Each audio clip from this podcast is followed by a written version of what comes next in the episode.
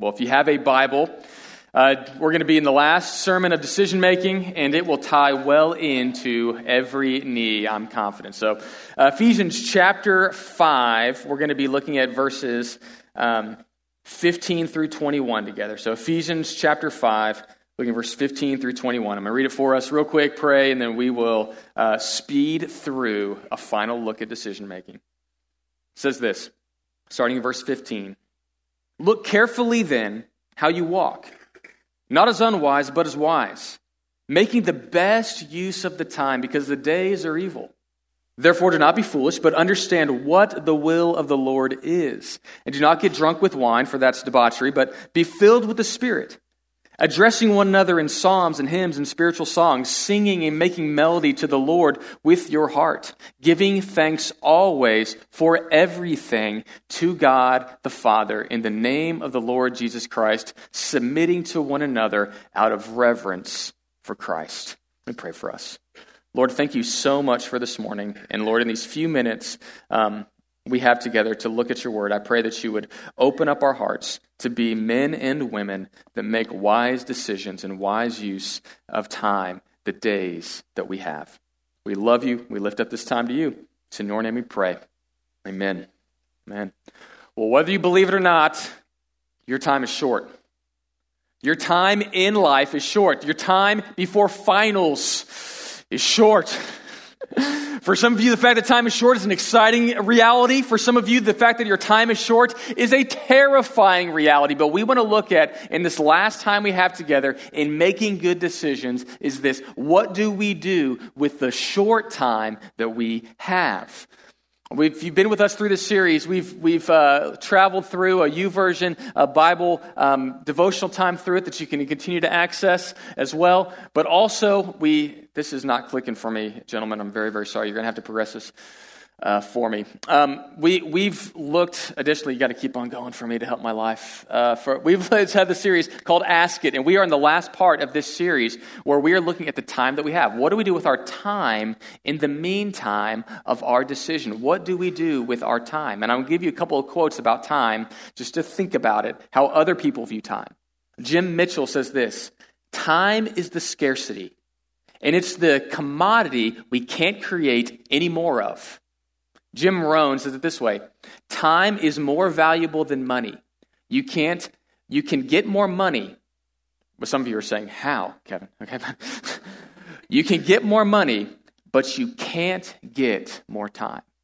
And the Bible has been saying this too, and that's one of the pieces, one of the wisdom pieces that we get from the scripture, because Moses says this in Psalm chapter 90, verse 12. He says, So teach us to number our days that we may get a heart of wisdom. The Bible tells us all along, and, and, and Paul is telling us in this section, that we need to be wise with our time, because our time is much shorter than you think. And that's why we have a measuring tape, people to realize how short our time is. Now, one side of the measuring tape, so if you grab it real quick, this is a little exercise, it'll be fun.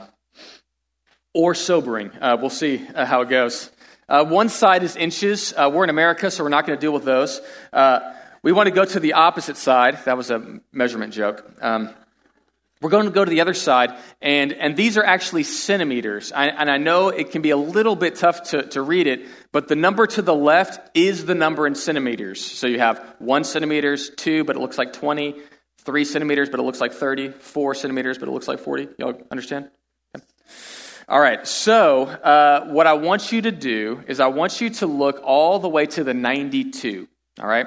All the way to 92. And that's 92 centimeters, is what I'm calling them. It's also 920 millimeters, but we're not getting too deep into math. You've got other things to study for. Um, and I want you to view this yardstick as like the length of your life. Um, and I know some of you in the room may be older than 92, and this is not to discourage you in your in your length of your life. If you are if you are over 92, then praise God, you keep on trucking and, and do great things. But I just had a, had a I just had a yardstick, so I'm just I'm dealing with my limits. Um, but here's what I'd love for you to do: is I'd love for you to look at this yardstick, and I'd love for you to go to your age in terms of centimeters, and I want you to go ahead and rip off at that point your age. For me, right there. This represents your past. This is the time that has gone. That makes sense. So you're around 20, 18, 19, 20. So you go to 1, 8, 0. And I want you to take your past and I want you to drop it behind you. You can't remake that. That's gone. Now, people, you just let those things fall to the ground. Don't, don't spy on someone else's age. Um, and then I want you to do something that may be a little bit more challenging uh, for you. We're, we're going we're gonna look little to the right on this and say, all right, when do you think will be the end of your days?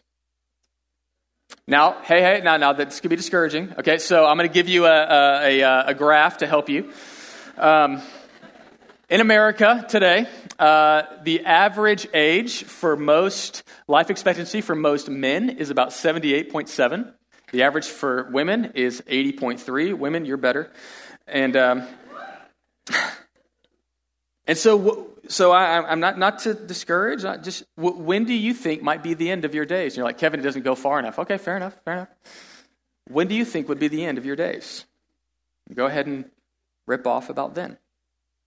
I'm going to rip right about here. Now, this isn't actually making a decision, it's just a guess, all right? So don't, don't freak out. And you're like, Kevin, I'm going to live to 150. All right, fair enough. So rip off your piece, and we're going to put that in front of us. And this is just an exercise, this is just to look at. But that remaining section, that's your life. That's the time that you have left.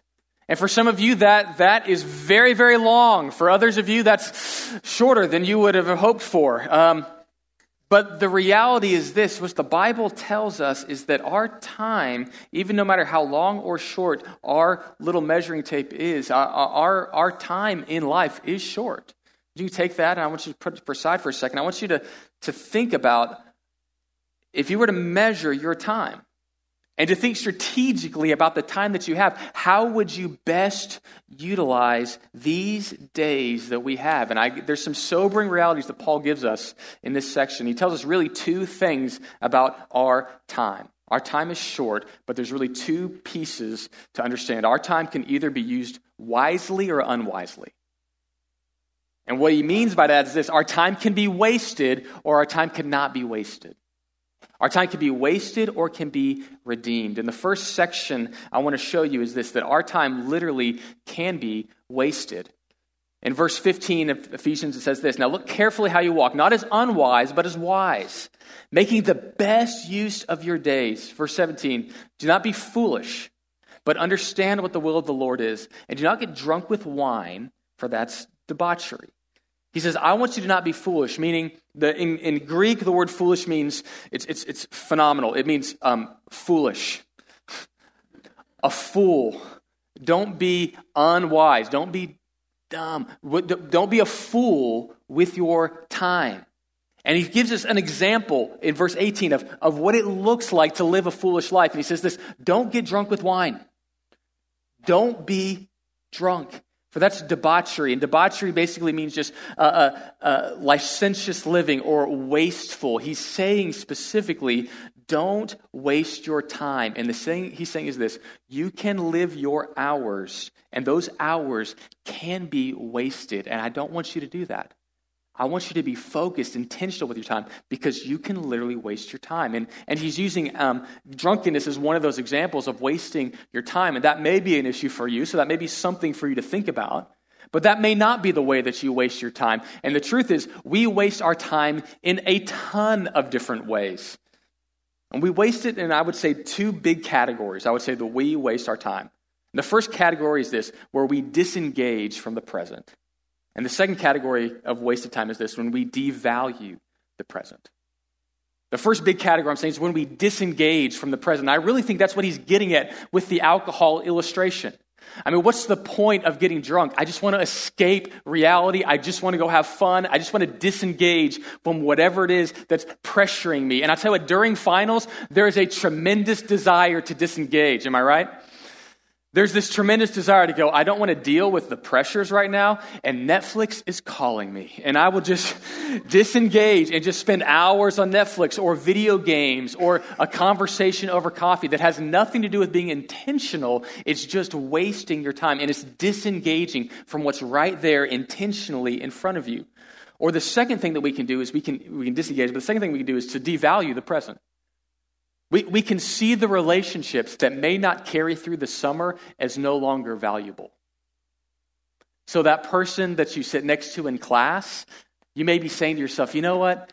I'm never going to see them again, thank God. And I'm just going to devalue this present that I have with them. I have one more class with them when I'm taking my final. It doesn't matter. And I'm going to devalue that relationship.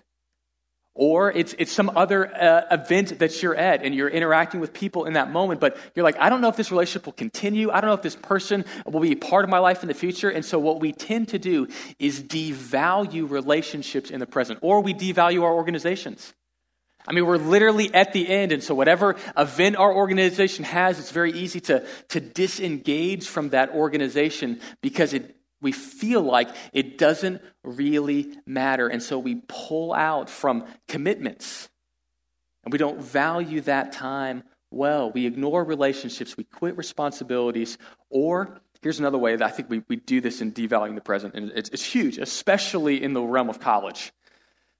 Is when we, we assume that all of our time now doesn't really matter. It's time in the future that matters most. So, whatever it is that we're doing now is less valuable than whatever it is we're walking into in the future. And that causes us to devalue the moment. And in college, it's ex- this, this tension is extremely high. I remember when I first started college ministry three years ago. Okay, three years ago, I started in college ministry. And I remember Uh, it was probably week one into college ministry. I'm meeting people, developing relationships, and I can't tell you how many times people ask me this question Kevin, how long are you doing college ministry? What's next for you? And I'm like, this was the next, right? I was doing youth ministry. I loved it. It was so good. And like, I stepped into college ministry. I'm a week into it. And they're like, so what's next? And I'm like, what do you, I'm here. Like, this is the next. But I'll tell you what, in college, there's this tendency, especially as a freshman, you're like, oh, I'm so glad you're here at A&M. Oh, you're an Aggie. That's so great. When are you leaving? Like, when are, when are you, when are you, when are you, when are you out of here? Like, when, when's, when's, the, when's the next thing, right? Like, I'm so glad you're here. That's so great. You're going to Yell practice? That's so, that's so awesome. Okay, wh- when are you leaving? When are you going to be gone? Like, are you going to go in three years, four years, five years, six years, a decade? Like, how long is this going to take you to walk through here? Are you done with this, you know? And I'll tell you, a, a special, ten, a special tension of seniors is this when you see the next clearly, when the next is really crystal clear, like you have that job, you're like, praise God, you have that job. Suddenly, everything back here can become a little bit less valuable, a little bit less important. And let me tell you what about that devaluing of the present. It doesn't stop once you graduate college. Let me give you a little picture and window into your future. There's going to be at some point that you get married. Oh, it's going to be glorious. Then, ask, then they're going to ask you this question When are you going to have kids? It's going to be great. You're like, okay, we got married like yesterday. Like, I, we got some time before that. And then you get kids. And then they're going to say, okay, or, or so, so they get married. And then, and then they're going to be like, okay, finally, a couple years in, we, we decide to have kids, and you have kids, and that's great. And they're going to say these questions like, oh, man, you just had a baby. Yeah. Can't wait till that kid's walking. Like, what? Like, I just had the child. Like, I can't wait till it's walking. Okay, I can't wait till it's potty trained. Oh, yeah, I just can't wait to get away from this thing. Oh, can't wait till they're in junior high. Oh, can't wait till they're in high school. Oh, can't wait till we ship them back off to college. And, and there becomes this tension of like, can't wait till then they have kids and they, when can I be a granddad? You know, like, like all of those things push forward. And what ends up happening is that we rob the present by merely a hope in the future. And what ends up happening is we devalue what's right here in front of us. And Paul says, I want you to understand. I want you to be strategic with the time that you have because it's limited and it's going to go quickly. Christopher Rice says this Every day is a bank account, and our time is currency. No one is rich, no one is poor. We've all got 24 hours each. So imagine for a moment that your time was actually money. I want you to think about your time as actual money, actual investment, actual dollars. These little millimeters of moments are literally money in the bank. And I want you to think about the past month, if you can imagine that far back. And if you were to look at your Google Calendar, if you don't use Google Calendar, shame on you. Use Google Calendar, it will change your life, all right? So, using Google Calendar, and if you marked all the moments of your day and you assigned a dollar value to each hour, if each hour, 24 hours a day, was worth a dollar, and you had to either pay yourself money based on hours well spent, or give money to someone else based on hours poorly spent, would you come out on top or would you owe a lot of cash? Maybe that's beyond you. Okay. So let's think about what time did you wake up in the morning? Uh, 11. Okay. So the hours of 7 a.m. to 11 a.m., was that well used time or poorly used time? Do you owe money or do you pay yourself money? Oh, that's a good question, Kevin. I don't know. Uh, how would you evaluate that? Sleep is vital to the human existence. Yeah, okay, yeah. So just think about those hours, right? And think about the classes that you needed to go to or the classes that you skipped between 11 a.m. and maybe 4 p.m. Okay, think about the hours of class you did or did not go to and how you spent that time. Oh, Kevin, you're getting really too personal. Like, when's Jesus come into the picture? All right, all right. And then think from 4 p.m. to midnight and, and how you spent that time. Was it valuable or not valuable? And how you spent that time. And just think about weeks and months of, of how you laid out your time and, and money you paid out or money you're giving yourself. Are you actually using your time in a way that's valuable? Or are we, and I think I'm guilty of this too, are we wasting a lot of our time? See, are we being unwise? And it may not be getting drunk, maybe it is. But maybe there's just a lot of other time suckers that cause us to de time can be redeemed. Amen? Your time can be useful. And so he gives us three big pieces I want to give us in order to utilize our time well from this section. And it's this. The first one is this that we see strategically our time. He says this in verse 15 Look carefully then how you walk, not as unwise, but as wise, making the best use of one's time because the days are evil. He says this I want you to look carefully. That means the, the word look is basically a, a vision of, of, of seeing something, and carefully means accurately or precisely. It means I want you to look precisely about how you walk. And, and walk, generally speaking, is how you live your life, how you spend your time. But if you're thinking about it literally, about how I literally walk, there's only a couple moments in life when you actually consider carefully how you walk. And there's one moment when you were a kid, and it was this when the ground was lava. So my kids play this game all the time, you know? Like all of a sudden they'll be kind of in the living room, just kind of hanging out, having a good time. Then one child will yell out, The ground's lava! And then, like, you're terrified. You jump onto the couch, right? And you throw out pillows as safety nets, you know, like things that you can land on safely, right? And that's when you actually think about how you walk. The second place uh, you think about how you walk is when you're on a hiking trip. Because you're from Texas and we don't hike, we drive, you know? And we like get out of our cars and we walk on a safe little uh, driveway or something like that to the next thing. It's everything's very clean and crisp and, and easy to walk on. But when you go to the mountains, when you go to the wilderness, and you start hiking up switchbacks. And I remember one time in Colorado when when we were walking through one area and snow had covered the path and my uncle is leading us and he goes looks back and he says i'm going to plow a trail and you step in after me. And he was like a mountain man. His name is jim smith. He lives in colorado. Huge beard just like intense man. And he just starts hammering out steps and i'm like sir yes sir and i'm like i'm not going and i remember one point looking down this sheer snow filled mountain going like okay, I'm gonna, what am I doing? This is, and I just focused in and I was focused on my steps. I was looking carefully, precisely, so that I wouldn't die. And what Paul is saying is this I want you to look carefully about how you live your life, your walk, meaning how you spend your time.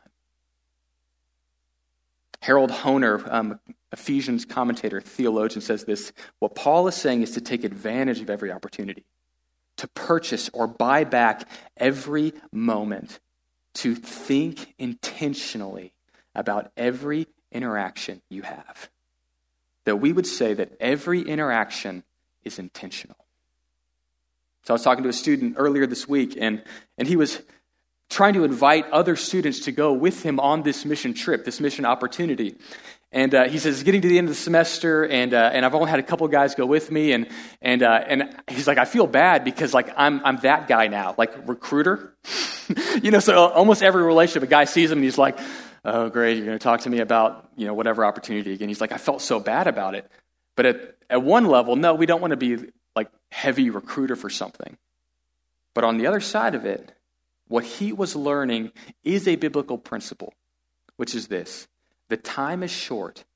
And if I'm only going to have one conversation with this person, I should be intentional with it. I should see this interaction strategically and not just let it be flippant, not just let it pass. And so, one of the things that I try to do in my life is utilize the areas of play. So, in, in thinking about how do you live your life strategically, there's really three main areas where you live, where you work, and where you play. Where you live is like your house, your neighbors, that sort of thing. Where you work is probably school. For me, it's church, so there's not a lot of strategic, non Jesus conversations happening there. Um, it's mainly about work, which is good. Um, but where I play is where actually my kids play. And so my son plays soccer, and, and so he, I go there and I think strategically about the relationships with those soccer parents. And so there's a group of parents. So um, a couple of them are from Ecuador, uh, uh, one couple is from Spain, uh, and another one is, uh, they, they lived in Hawaii, they're in the military family. And so I literally strategically build a relationship with those people. And I see other parents that are there, and they're focused on whatever's on my phone or whatever book I can read and they're completely disengaged with the moment. And so I'm there playing with the parents, and it's actually been really fun. So I played soccer growing up, and so one of the parents brings a ball, and they're from like Spain and Guatemala, so they're like already good soccer players and athletes. And so we're there, and we're just like kicking the ball back and forth, like reliving the glory days and just having fun. And and I'm going, this is so great, this is so intentional, and I'm building relationships with those parents and families for the gospel and inviting them into community. What I could have used as a simple moment to disengage and do my thing while my kids playing soccer, I've tried to use strategically. How many of those moments do we miss in life? There's been other seasons with parents that I haven't been so strategic. And so then I don't have those relationships. I'm not building the relationships with those people. And I said, I don't want to do that this year. And for many of you, let me just make this real practical. There are relationships that you have in college right now that are probably going to end when the semester ends. What is a closing conversation you can have that's intentional with them? Maybe it's one last group study that you're going to have, and you're like, you know what? I've never shared the gospel with this person, but I'm actually going to be strategic to say, you know what? I want to tell you about my life just one time, and then we're going to go our separate ways. But I feel like I just want to tell you about what God's done in my life but you would think strategically about that moment. And the other one is this when you go to summer, some of you are going to go work at camp this summer. Anyone? Camp? A couple of you. That'll be fun. Some of you are going to work internships, jobs this summer. Some of you are going to be waiting tables this summer. Come on. And my challenge to you is this you walk into that job, into that opportunity strategically asking yourself, what relationships am I going to build? How can I pour into them in this short season. The second thing I say is this think deeply. In 517, he says this Now, therefore, do not be foolish, but understand what the will of the Lord is. Think deeply about what God's will is for you. And there's a couple areas your personal devotional life, serving, sharing your faith, and every need. Every need is that opportunity that our church is really laying in front of you to say, look, God's doing something here. How can you play a part? As more information is rolled out about every need, what, what could your part be? Could you think strategically about going and partnering with one of those campuses? Could you think strategically about how to think about when we're going to go plant in another place? Maybe you take a job in that place to go help plant a church there. Maybe it's one of those deals, but, but thinking about those things, but, but also your personal growth. How are you growing spiritually? And thirdly, the last piece that Paul gives us is this that you be filled with the Spirit. And it's really easy to tell whether or not you're filled with the Spirit. It's passive. Like Paul says, be filled. Like, let it happen to you. But it's very easy to figure out if you're actually filled with the Spirit.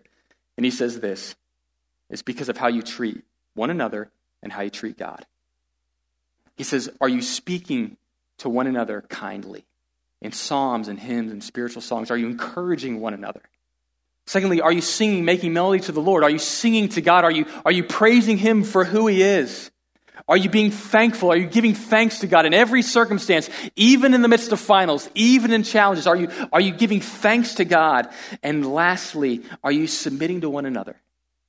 As each person is, that you're interacting with, are you, are you putting yourself under them, putting their needs before yours, and caring for them?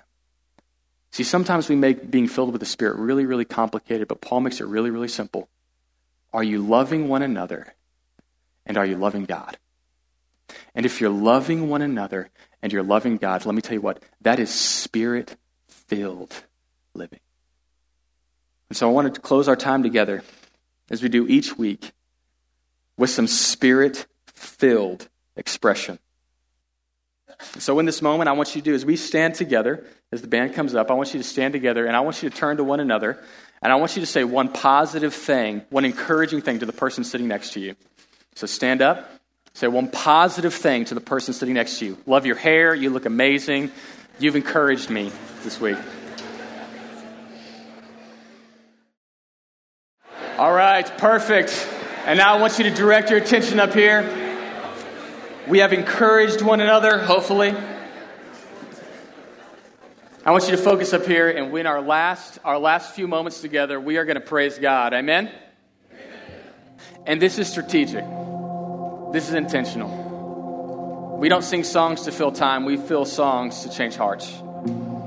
We sing songs because God engages us in this moment, and we sing praises to God because He has so loved us. Amen?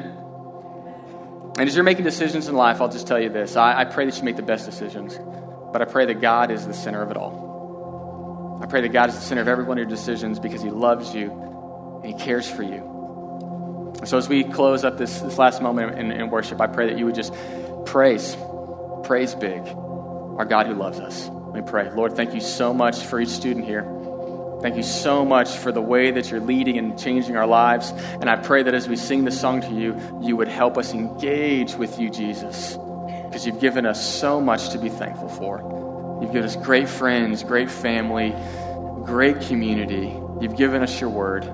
You've given us your life. And all we can do is respond in praise. We love you. Amen.